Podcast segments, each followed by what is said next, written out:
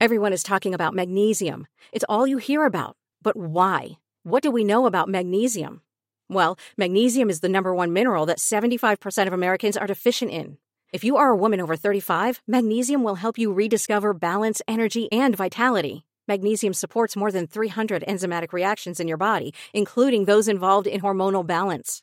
From functional medicine doctors to mental well being and female hormone experts, we all know that magnesium is the one mineral to improve all aspects of well being and health. But which one?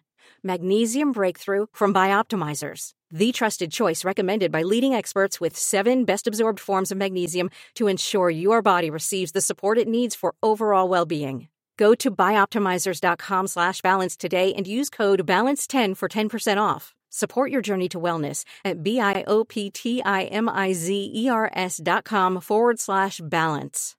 Magnesium Breakthrough from Bioptimizers, your foundation to optimal health and vitality. Hey, y'all, and welcome to Least of These. I'm your host, Leah D, and I'm still on vacation. This week, I'm bringing you another one of my favorite true crime podcasts. My girl, Mama Margot of Military Murder, will be filling in. If you haven't heard about military murder, where have you been? Military Murder is a true crime podcast that focuses on murders committed by military members, veterans, and sometimes their family members. Hosted by the one and only Margot, a military veteran and one of the most kind human beings I know.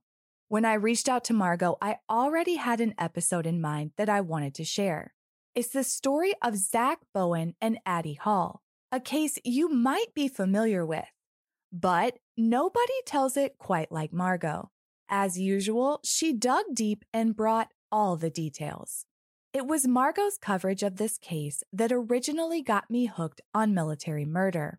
So, without further ado, let's join Mama Margot as she brings us the case of Zach Bowen and Addie Hall.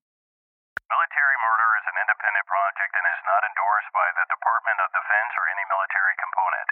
The views expressed are those of the host. The content of this podcast is not meant to be legal or medical advice. Warning this episode contains graphic details of murder and is not suitable for young listeners. Listener discretion is advised.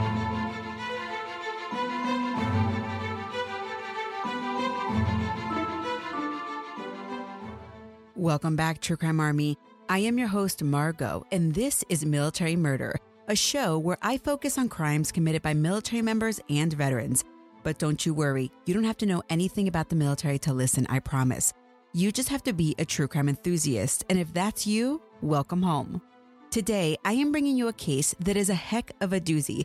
This is actually the very first case one of my listeners recommended back in 2019. I remember seeing the recommendation and looking up the case and thinking, oh, woof, that's a beast. And here we are, almost two years later, and I'm giving the people what they want. This case is out of New Orleans and involves an Army veteran. I did want to give a trigger warning, or a few trigger warnings. This case involves some heavy hitting topics, such as war, service members being killed in action, domestic violence, decapitation, dismemberment, and suicide. This episode is not for the faint of heart. You have been warned. Join me today as I discuss the case of Zach Bowen and Addie Hall. Now, let's dig in.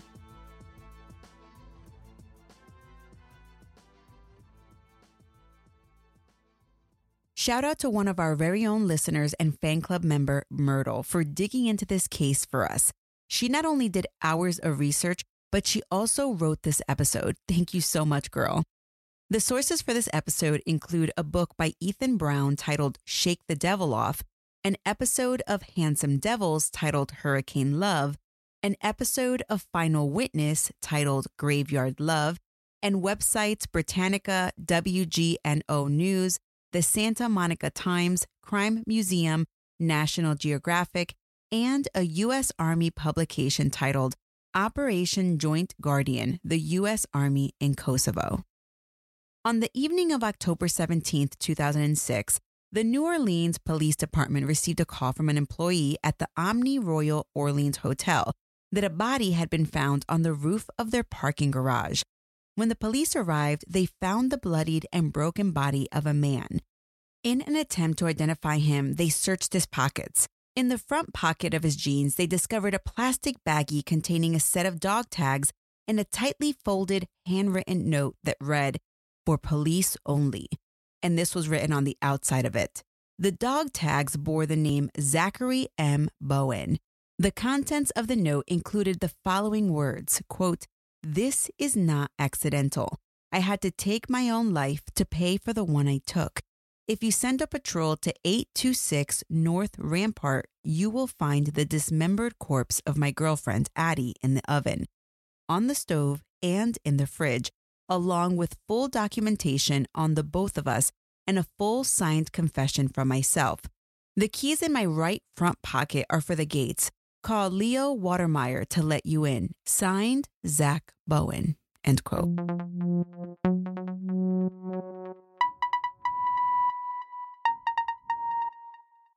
Zachary Morgan Bowen was born on May 15, 1978, to parents Jack and Lori Bowen. When Zach's parents met in California, Jack was a bellhop at a hotel in Redondo Beach, and Lori was an active protester of the Vietnam War. They were married in 1972 and they welcomed a son they named Jed in 1975. Zach was born in Bakersfield three years later. Jack and Lori always had a dream of living a nomadic life on the road, so they purchased a Volkswagen van, they packed up the boys, and they hit the road.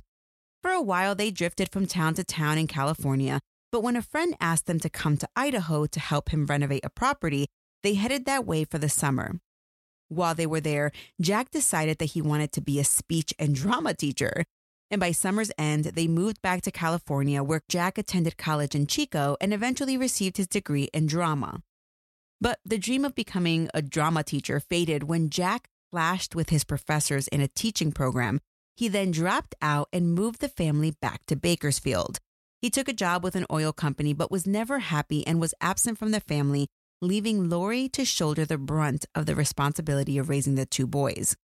Food was often scarce in the house. Lori put her foot down and insisted that Jack find a real job, a new job.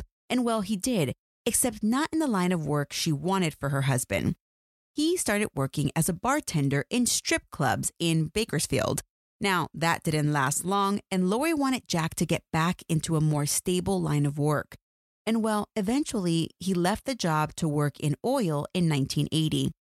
He moved up quickly up the ranks and started making $70,000 a year. Now, that's a high salary for the time, and the family enjoyed living comfortably for a change. It was very different from what they had been living. Just as an aside, $70,000 with inflation today would be equivalent of making $238,000 a year. At this point in their life, it was an idyllic life where they didn't want for anything. The family was happy and they were able to do things they couldn't do before. They were able to take extended vacations, and during one trip in 1985 to Whidbey Island, Washington, they fell in love with the area and decided to move there. It wasn't a good change for them, though. Lori and Jack got into fights because Jack would stay out until the wee hours of the night going to the bars with his friends. Meanwhile, Lori was home on her own with Jed and Zach, like she had been when they first moved to Bakersfield. Jack and Lori tried to stay together, but eventually divorced in 1990. That same year, Lori moved the boys, now 15 and 12, to Santa Maria, California, and Jack stayed in Washington state.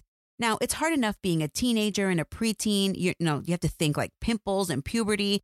And so you can only imagine how difficult it was for the boys emotionally going through a big move from Washington to California, but just tack on the divorce and being a teenager, and it's just a hella time. Zach was awkward and bashful, but goofy all at the same time, according to his mom, and Jed was quiet, thoughtful, and had developed a dry sense of humor. Now, I want to talk about Zach a little bit. His awkwardness had a lot to do with his size. Within a few years, he had shot up to a height of six feet 10 inches tall, and he wore a size 17 shoe. Lori said he had a hard time walking and was constantly apologizing for himself. He wasn't just apologizing for his size because he was so big and clumsy. Zach would also say that he was sorry for the mistakes he had made, which is odd because by this point in his life, The worst he had done was make maybe substandard grades, certainly not the worst offense a 17 year old could make. In fact, he had worked extra hard the beginning of his senior year and he had gotten his grades up. He wasn't unpopular, quite the opposite, in fact. In November of 1995, he was nominated to be in the homecoming court and participated in all of the silly events that were required for him to make a run to be crowned. Zach was obsessed with winning the title, but really didn't fit in the mold of what you would think the typical homecoming king looked like. He had this long, sandy blonde hair. He played the drums along with his favorite bands at home. He was a rocker kid and didn't have any plans for the future other than becoming a musician. The other candidates, they all had impeccable grades and college plans. It just made Zach feel like he couldn't compete with them. Well, his mom kind of knew what the writing on the wall was, and she tried to soften the impending blow of Zach not winning by being realistic about the expectations of him competing for the title. When the candidates gave their speeches, the other boys talked about school spirit, supporting their great football team. And when it was Zach's turn to go, he grabbed the mic and announced that he thought that the school should institute mandatory two hour nap time. now, the joke was met with a half hearted chuckle from some people in the crowd as his mom enthusiastically yelled out, Woohoo, go Zach! Moms are just so cute. They're such a trip and they will support you regardless. Well, Zach stood there looking like he knew that the joke was inappropriate for the event and that it most likely sealed his fate and his homecoming partner, she wasn't any better, herself giving kind of an awkward speech. Finally, the announcement was made. The 1995 homecoming king and queen are not Zach or the girl he had been paired with. He felt crushed. And to make it worse, he really felt out of place with what he chose to wear to homecoming. Get this Zach was wearing black dress pants, a white shirt, and a black cape the boy who was named King. On the other hand, he was wearing a traditional tuxedo, and it just cemented in the fact that Zach was an outsider and didn't really belong, or at least that's how he felt. While his grades had been decent leading up to homecoming, immediately following the loss, Zach's grades plummeted. And to make matters worse, Zach started talking about dropping out of high school and moving back to Washington to stay with his dad, Jack. Now, this is insane because he was just running for homecoming king and now he wants to drop out. His mom was pretty upset because she had worked so hard to make a stable home for her and the boys. And their dad, he was more of like a buddy buddy than a parental figure to her sons. But Zach had made up his mind. And in early 1996, he dropped out of high school just a few months shy of graduation. And he did exactly what he said he was going to do he moved back in with Jack in Washington state. But not long after Zach got to his dad's house, they packed it up and they hit the road again. They were a road tripping father and son. Lori was right. As soon as Zach moved in with Jack, they were just guy palling it all around town. Jack plotted out a route that took them to places known for their party lifestyles like Savannah, Georgia and Fort Lauderdale, Florida. The last stop was scheduled to be in New Orleans, Louisiana, where they planned to stay for an extended period of time before heading back to Washington.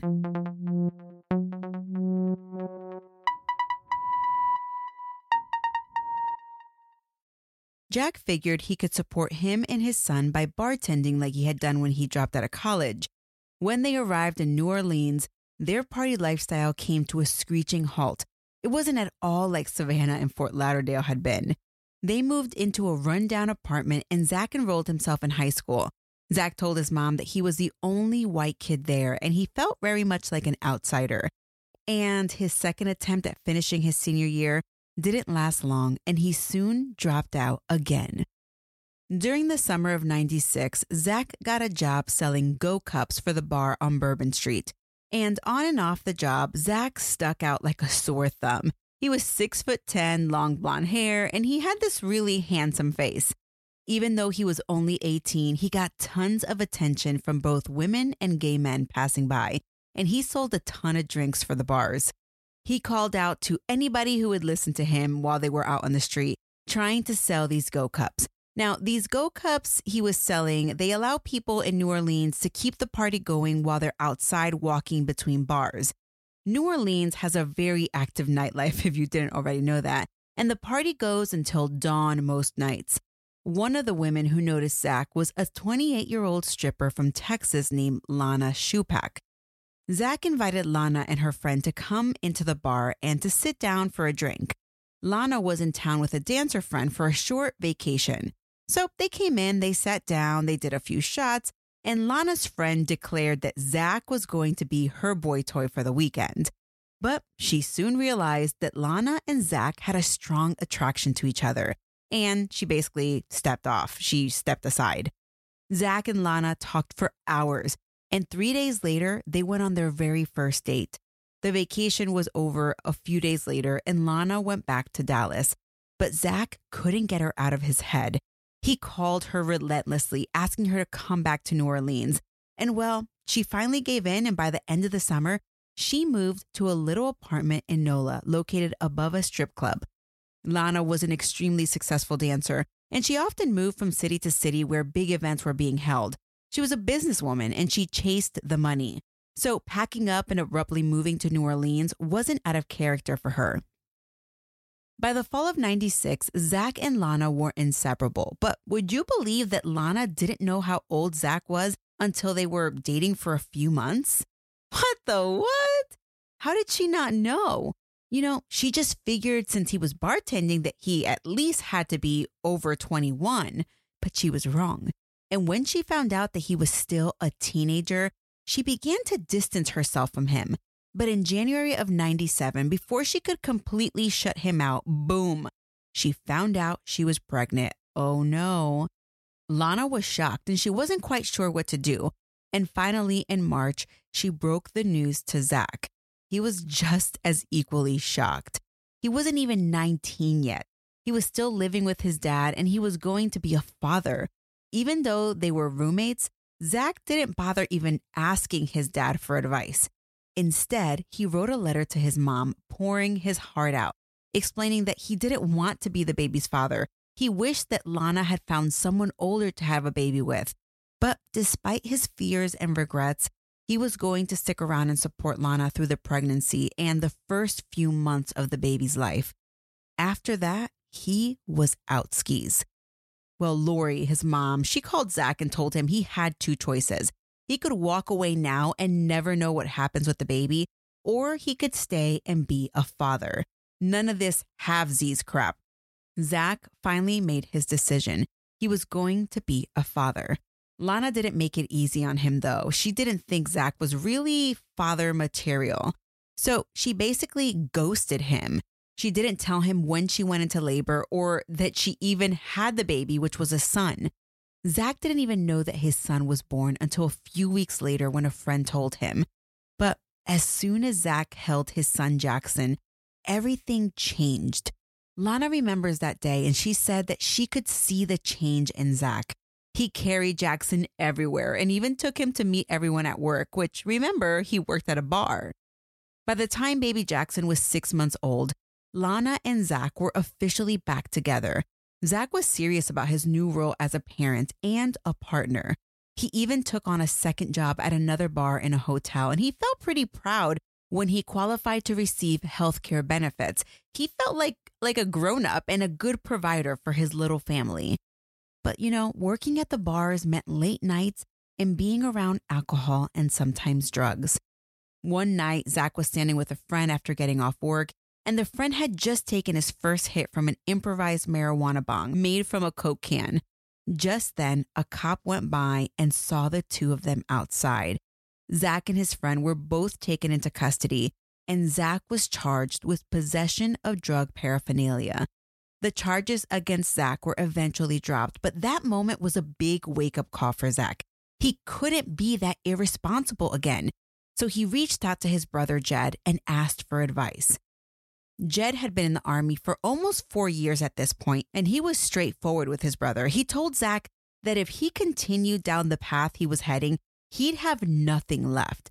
He wasn't building towards a life with meaning. He was a high school dropout who worked in various bars, and he had a girlfriend and a baby to care for. Jed suggested that Zach consider the army. Jed said this completely seriously, but he didn't think his brother would actually consider it. But to his surprise, Zach said he'd think about it. Zach loved being around little Jackson and really felt like he was in love with Lana, so he wanted to make it official. So one day, he very unromantically asked her to marry him by asking if she wanted health insurance. now, if they got married, then she'd qualify. Now, Lana wasn't completely put off by his lack of romance. She really liked how practical Zach was about everything, so she said yes, and they settled on a date October 10th, 1998. That would be their wedding date. At this point, it was game on. Zach worked even harder as a bartender. He even won a bartending competition for making the most creative drink. The prize? A trip to Belize. Wow, this would be a perfect honeymoon, they thought. So they quick got married in the middle of Jackson Square. In the book Shake the Devil Off, Lana recalls that there were more tourists around them taking pictures and recording the ceremony than their own actual guests. Zach was pretty emotional during the ceremony and he broke down in tears at one point, which is so sweet, right? But there may have been something behind the extra emotion for him. You see, they had just found out they were having another baby. Now, that's a whole extra mouth to feed. Their daughter Lily was born the following year in June of 99. It was at this point, married with two kids, that Zach heard his brother's words echoing in his head Join the army, join the army, join the army. So he worked hard and he managed to get his GED. Two years later, in 2000, Zach made the decision to join the army he went down to the recruiter and started filling out all the paperwork. Now, many of my listeners are either current military members or veterans. And if you are, then you know that it's a ton of paperwork to join the military. Zach had to provide his educational records, birth certificates for himself, for his wife, for the kids, their marriage license, and embarrassingly, he had to disclose his brush with the law when he was charged with possession of drug paraphernalia. But even with this little snafu with the law, the Army cleared him to enter the military. And on May 12, 2000, Zach signed up for eight years in the military. He shipped out to boot camp two weeks later. Lana was so proud of Zach's decision to join. It meant she didn't need to strip anymore and he wouldn't need to bartend. She wasn't worried about him going to war because at this point, there wasn't a war, right? Zach felt like he was fulfilling a family tradition in joining the army. Besides his brother, his maternal grandfather served in the army back in World War II. Now, his mom photocopied all of her late father Milton's letters from his time in the military, and she mailed them to Zach while he was in boot camp. And this was really special for Zach. Zach even did his training at Fort Leonard Wood, Missouri, where his own grandfather had also gone to boot camp. Following his training to become a military policeman known as an MP, Zach was assigned to the 527th Military Police Company, which is part of the 709th Military Police Battalion in Gießen, Germany. He had requested to be stationed in Europe and was super excited to have gotten his dream assignment. The 709th had a long and honored history in Europe, having the distinction of being one of the units that landed in Normandy in 44. Zach lived in the barracks at Gießen since Lana and the kids weren't authorized to be moved overseas yet. She had all this paperwork to fill out. While his days were pretty mundane, working as a patrolman in and around the base, the nights were way more fun. You see, Zach turned it up in the barracks, making it into a nightclub with music and cocktails that made him pretty popular with his fellow soldiers. They had a makeshift band with a drum kit and guitars, and they would play gigs for everyone who lived in the barracks. Zach was popular everywhere, including making friends with a group of Gießen natives when he showed off his cocktail making skills. He even spent Christmas and took a road trip to Paris for New Year's Eve with his German friends. Operation Joint Guardian had been going on for a year by the time Zach was finished with boot camp and his training. The United States had entered the war in Kosovo in 99, trying to ease the genocide that Serbian troops who were following the orders of Slobodan Milosevic were inflicting on ethnic Albanians. At the time U.S. forces deployed, over 800,000 ethnic Albanians had been forced out of Kosovo by the Serbians, and up to 12,000 had been killed in some of the most horrific ethnic cleansing in modern times. Thousands of bodies were being uncovered in mass graves throughout the country. The goal of the Americans was to bring peace to the warring factions and to stop the ethnic cleansing. On January 10th, 2001, Zach and other soldiers from the 527th were deployed to Kosovo. Zach was assigned as a gunner riding in the turret of the American Humvees, and they were patrolling the city with other MPs outside of Camp Bondsteel where they were stationed or where they were based. When they first arrived, patrols were, you know, kind of like lighthearted. Zach was known to play air drums and lead the other soldiers in singing songs from the 80s like Tainted Love while they were out patrolling. The area had been pretty unsettled before the 527th arrived while it was still under French control, but it seemed to calm down once the Americans arrived in the area. The good humor and the quiet days, they didn't last. The 527th was given the ghastly job of excavating the mass graves of the ethnic Albanians where they had to remove and bag the bodies contained in the graves. Zach's platoon was also tasked with going face to face with some extremely violent Serbians. Their patrol vehicles were attacked with rocks and Molotov cocktails as they patrolled. Now, what in the world is a Molotov cocktail? I had to look that up because I had no clue. And so, according to Wikipedia, it's basically a gasoline bomb, a bottle bomb, also known as a poor man's grenade, a firebomb, but you get the point, right? So Zach's position as the gunner left the top half of his body exposed to the elements and thus extremely vulnerable. It's really a stressful position to have to ride in day after day. At one point, Zach had met a young Albanian girl and given her some candy. The next day, the soldiers found out that she had been killed by the Serbs. Her only offense was that she had talked to Americans. The little girl's death, it really deeply affected Zach. He thought of his own daughter, Lily, and it broke his heart that this had happened to her. His upbeat sing alongs, they quickly faded away, and letters home indicated that his good morale was replaced by a really dark depression. While Zach was deployed, Lana was still in New Orleans taking care of Jackson and Lily. Zach's income as a young soldier wasn't cutting it to feed a family of four. So Lana started working long hours at the bars again. Lana could have easily joined Zach in Germany. All she had to do was fill out the dang military paperwork. And there we go again with the paperwork. It's it's a lot of paperwork. She just didn't have the energy to get it all done. And to top it off, she didn't even seem to have the energy to talk to Zach on the phone when he had the chance to call. Zach shared his frustrations with his mom, confiding in her that he was worried his kids were going to forget about him, and also complaining about Lana saying that he joined the military to better all of their lives and let's not forget the health insurance. So it was basically he joined the military for her. Zach finally returned to Gießen in May of 2001, and that month he was also promoted to the rank of specialist. Even though he had only been in the Army for a year, he now had enough experience to train new soldiers who arrived in Gießen. One of the soldiers who Zach trained said that he was a great trainer. He never talked down to anyone he outranked.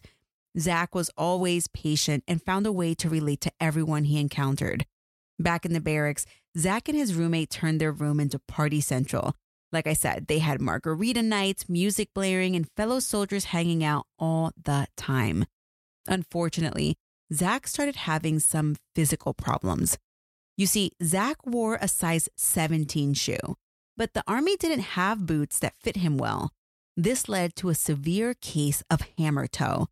According to Myrtle's research, the problem with Zach's toe was that it bent upwards instead of laying flat, and the condition was extremely painful.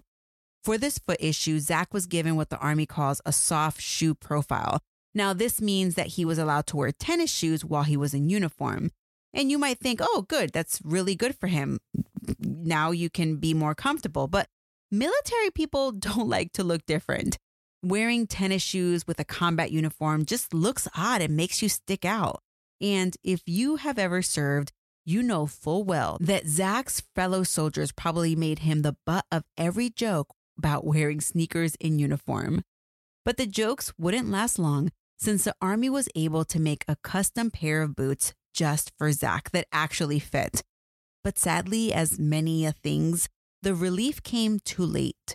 By then, the damage to his feet was so severe that he had to have surgery. After the surgery, he took his recovery time off to fly home to New Orleans to see Lana and the kids. And while reunions are supposed to be happy and Instagram worthy, Zach's reunion with Lana was anything but. Zach was mad at Lana for not getting the paperwork done to get her and the kids clearance to move to Germany. They argued, but ultimately, Zach was like, I'm not leaving without you. Zach helped with the paperwork, and by August, Lana, Jackson, and Lily had moved to Germany and they were settled into a house on post with Zach. All was finally well in the world again. And guess what? Lana loved their time in Germany. Go figure. Lana and Zach would host parties and cookouts at their home, and they had a large circle of friends on post. They spent a lot of time off post too, hanging out at the bars around Gießen. Then, September 11th, 2001 happened, and they all watched in horror. Lana knew things would be different now, but Zach didn't seem too concerned at the time. Security at the base ramped up, vehicles were searched, including undercarriages and trunks, and sometimes the gates were shut down altogether. Zach's unit maintained their patrols, and other than the tightened security at the U.S. military installations, the rest of Europe was going on with business as usual, there weren't any imminent plans on deploying troops anyway, at least not yet.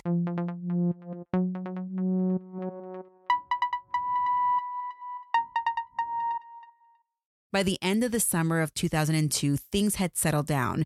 They were living the new post 9 11 normal. And Zach and Lana were taking trips to see different countries surrounding Germany, and they were sending lots of pictures back to Zach's mom, Lori. In the 527th, life continued on, including new people coming in. One new soldier who joined the team was a 19 year old from Wisconsin named Rachel Boz Bosveld. She was always seen with a notebook in her hands. Inside it, she had drawings of her own beautiful tattoo designs. She also played string instruments like viola and violin before she joined the army, and she would jam with Zach and the other guys in the band. While Zach stood out for his height, remember he was 6'10, Boz was barely five foot tall. She was super daring and she was known for challenging her fellow soldiers with doing crazy stunts. For example, jumping off the back of their armored vehicles into puddles. One time she tried to get the guys to do it with her, but no can do. When she jumped, she splashed down in a puddle that was so deep, she was in it to her waist. They all laughed about it, but they got yelled at by their sergeant. Whoops. now, there weren't many women in the unit, and the guys were pretty protective of Boz, so no one was really mad at her for getting them in trouble. Meanwhile, then President George W. Bush was making a case for an invasion of Iraq to hunt for weapons of mass destruction. Plans were being drawn up, but the details were not known to many outside of the Pentagon. Despite the top secret stamp that was placed on the plans, rumors began to fly throughout the military of an upcoming invasion of Iraq. Lana was sure that Zach was going to be deployed, and they didn't have to wait long before rumors became a reality. One by one, the vehicles assigned to the 527th had been repainted desert tan over the dark green and brown camouflage colors that the soldiers were accustomed to. And by the end of 2002, the unit knew they were going to be shipping out soon. In January of 2003, they started rolling out to Kuwait on year long orders. Of course, in typical military fashion, it was hurry up and wait, hurry up and wait. And the hurry up and wait game was real. The unit slept in a hangar in Germany for three days waiting for their flight. Then, unceremoniously, they were told to pick up their bags and they loaded onto a civilian 747. Now, the mood was light on board, and the soldiers enjoyed movies to help pass the time during the long flight into Kuwait City. Once the plane landed, the mood changed. Zach and the rest of the 527th were taken off the plane and immediately loaded onto buses with curtains on the windows. Troop movements between the airfield and Camp Doha, about 20 miles away, had to be shrouded in secrecy to protect the military members from any potential terrorist threats. Life on the base was pretty harsh. The winds blew constantly and can get up to 50 miles per hour. It causes the sand to whip around and it tears at your skin, your clothes, the tents, and it gets into everything. And patrols were even more boring in Kuwait than in Germany. The most excitement was when the water trucks came to base and the MPs rode with them to make sure the driver wasn't planting any bombs on base. But there were Scud missile attack trainings to keep the soldiers from getting too complacent. The PA system would bellow out, exercise, exercise, exercise. And when that happened, everyone on the base had to put on their gas masks, heavy chemical warfare suits, and take cover. Thankfully, the average temperature is around 80 degrees Fahrenheit during the winter months here, but it's still stifling in the impermeable suits and the rubber masks trap your sweat inside.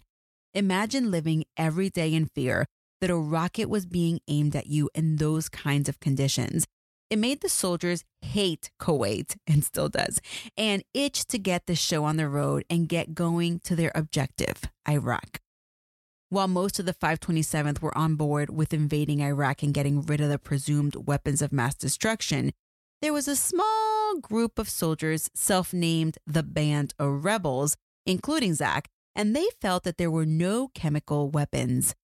Even if there were, they felt the Iraqi army didn't have a reliable delivery system to make them a threat to anyone.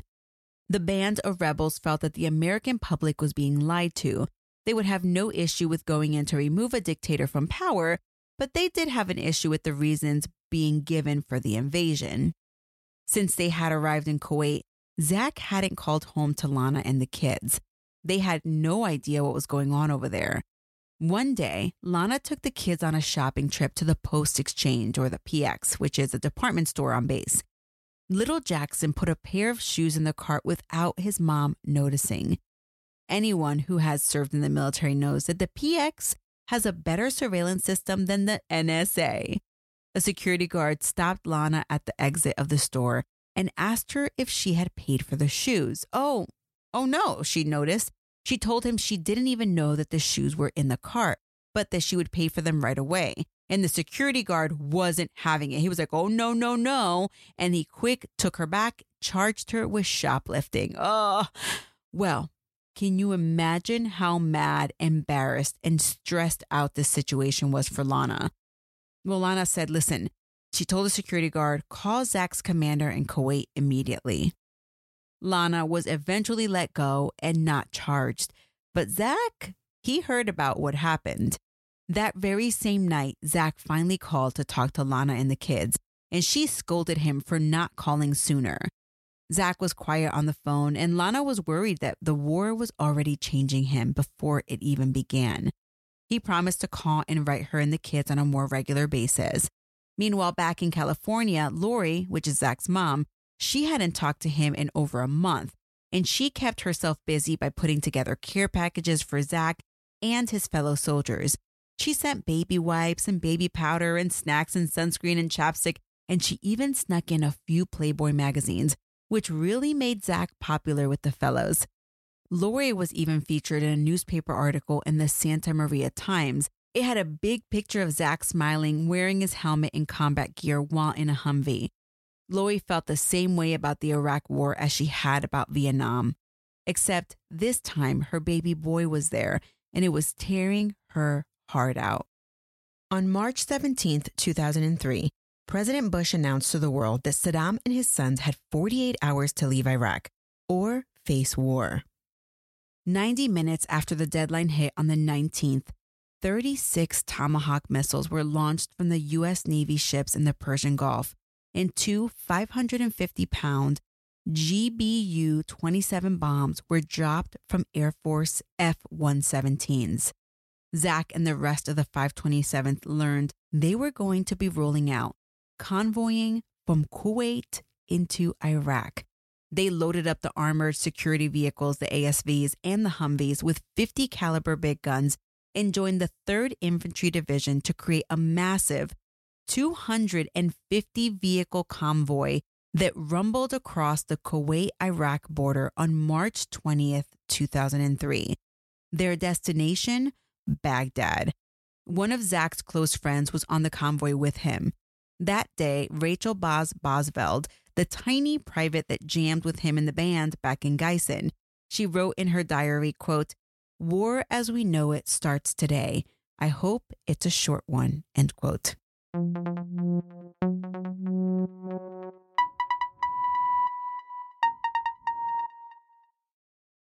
527th didn't have to wait long to encounter some action when they came across a lone dump truck in the middle of the desert.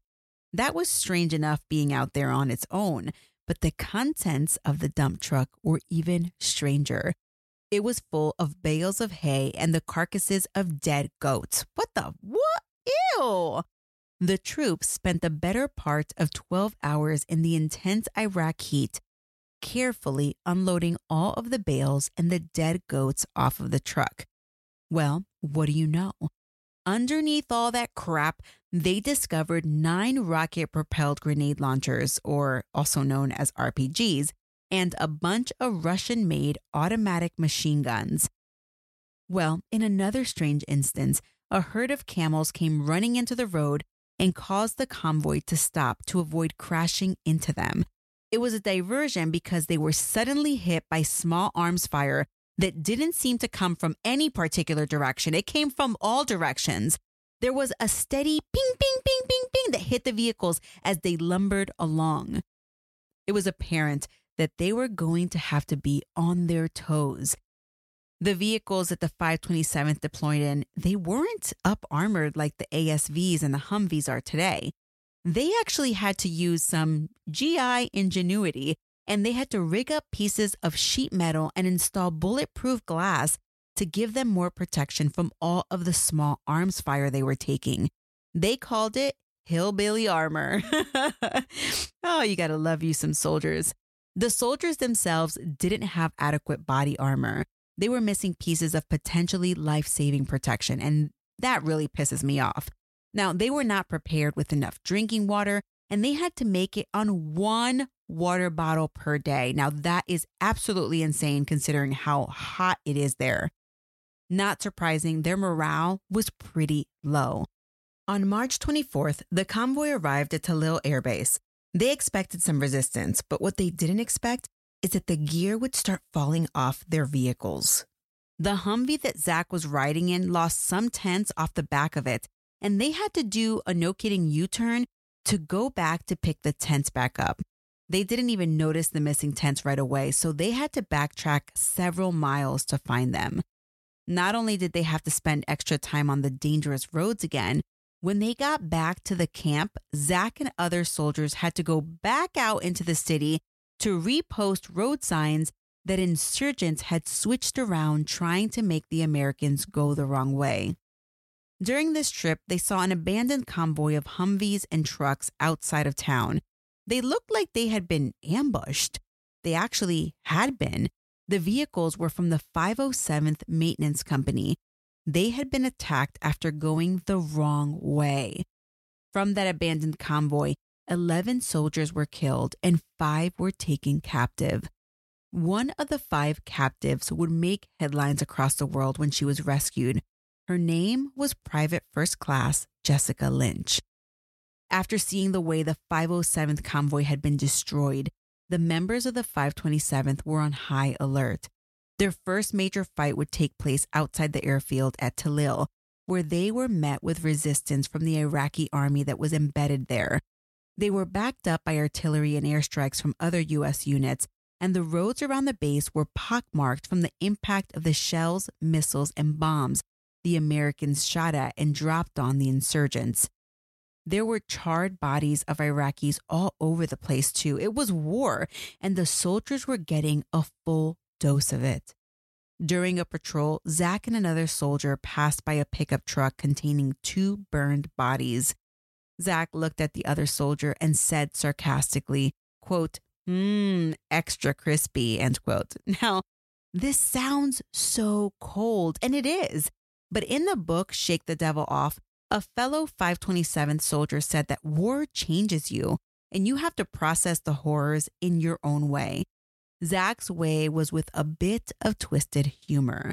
And if you follow any veteran pages on social media, you get the gist of this twisted humor.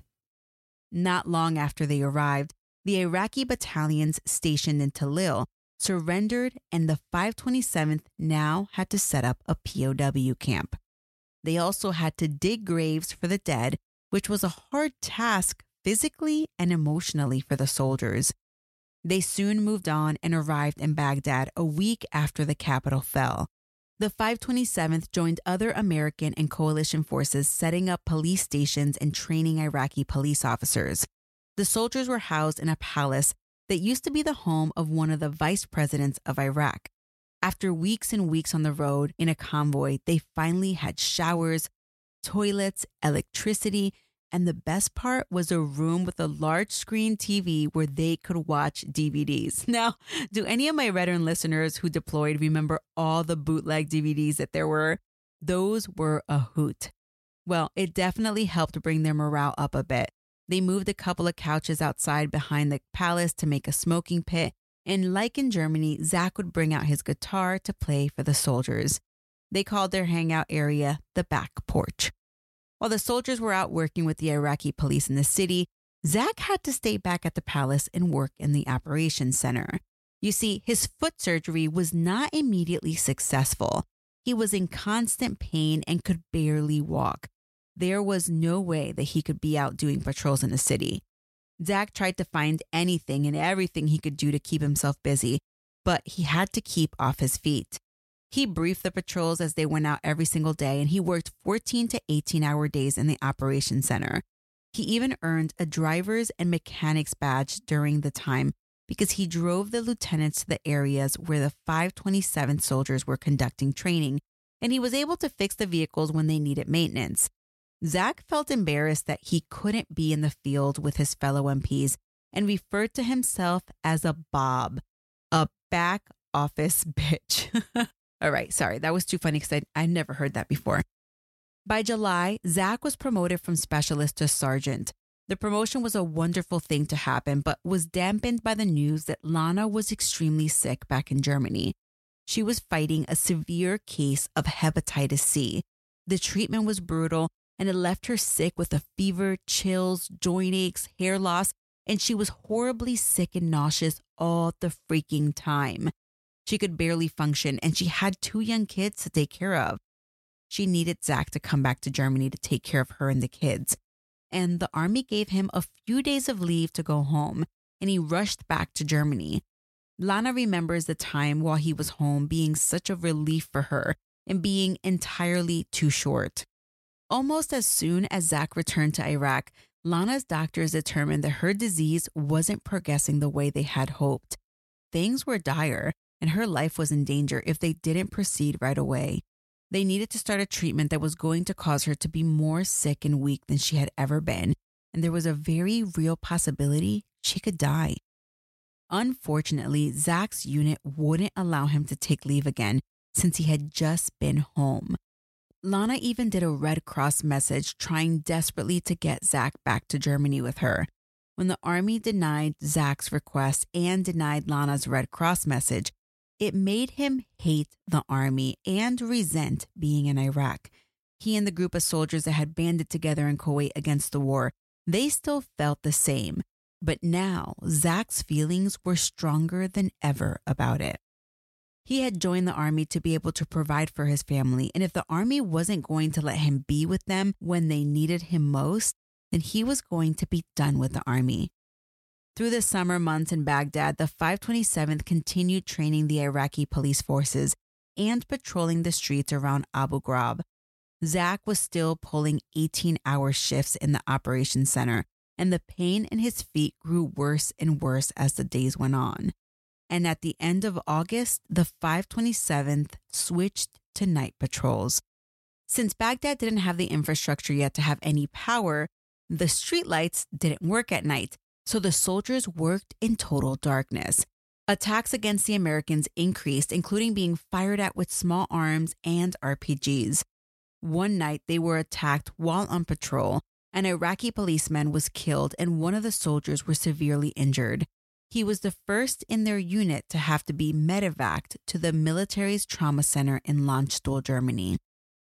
Zach's friend Boz started obsessing that she wasn't going to make it home alive, and she sent letters home to her mom begging her to pray for all of them. On September 12th, Boz was on patrol in a Humvee when it was hit by an RPG. It hit the Humvee directly and exploded the fuel line, catching the entire vehicle on fire. Boz was trapped inside in the back seat briefly, but thankfully was able to shove the door open and escape. She, her team lead, and the gunner were taken to the medics to be checked over. Thankfully, they only had minor injuries. Over the months they had been in Baghdad, Zach had befriended a young Iraqi boy whose family had a shop across the street from one of the Iraqi police stations. He was teaching the boy how to speak English, and in exchange, the boy would bring Zach cans of soda and bags of ice. He saw his young Iraqi friend almost every day when he would drive the lieutenant to the police station. One day, however, in September, the shop was bombed by insurgents and the entire family was killed, including the boy. This information absolutely crushed Zach. October came, and with it, the Muslim holiday of Ramadan. The 527th worried that during the month, there would be an increase in attacks. They were right. Iraqi insurgents moved around at night placing mortars, and if they miss, all they had to do was move them a little bit closer to the target the next time. On October 26, Zach's friend Boz was in a Humvee parked side by side with another vehicle taking a break from their patrol when a mortar struck the ground between the two vehicles. Two of the soldiers received shrapnel injuries. Boz was hit by a small piece of shrapnel directly to the heart. Boz's premonition about her own death had finally come true. She was the first female military police officer to die in combat in Iraq. It was also just a few weeks before she would have turned 20. Boz's death hit Zach hard. They had grown close with their creative endeavors together back in Germany. Their friendship had only gotten stronger while they were deployed, and prior to her death, Zach was already in a deep depression. Zach's stress was evident. First, Lana's illness and the Army's refusal to allow him to be with her. Then, the soldiers who had been injured. Then, Boz dying. Zach was almost unrecognizable at this point. His friends would later recall that he looked different. He was completely changed. He was defeated. And this is where I will leave you today. There is so much to this story. I wanted to provide you all of this background information because it really does inform the rest of this case. Maybe by seeing everything that Zach went through, we can see a tiny glimpse into a moment when someone just snaps.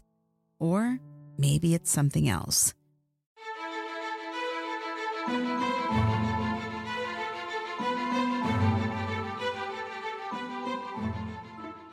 If you're anything like me and you cannot wait a week to listen to part two, check out the fan club today where part two is available right away. Additionally, you not only get part two, but you also get at least 13 full bonus episodes available right away. If you sign up at a higher tier, you can get anywhere from 17 to 24 ish bonus episodes. Now, that's a lot of bonus content. And since I've been gone for so long, I know that y'all need to binge. If you're into social media, make sure that you follow the show at Military Murder Podcast. And the Facebook group can be found at facebook.com slash groups slash military true crime. This show was created by Mama Margot Productions and produced in collaboration with my boot camp and Higher fan club members. The show's executive producers are Falcon 13, Nicole G, Alicia H, Tina S, and Ryan R. Thank you all so much for your continued support. The music was created by Tyops. Until next time, remember, you never really know what someone is capable of, so remain vigilant always. You have a fabulous week, and I'll keep digging to bring you the conclusion of this story next week.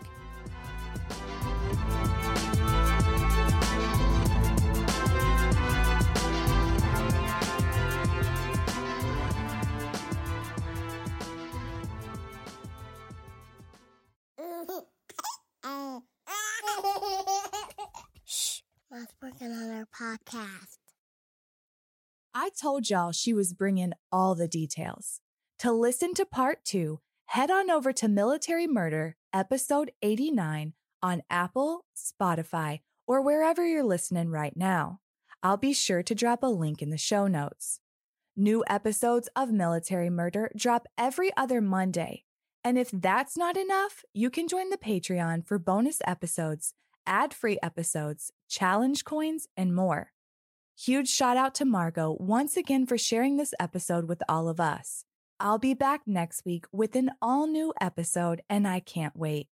As always, thank you for listening. Thank you for caring. If you know something, say something. And until next time, be good to each other.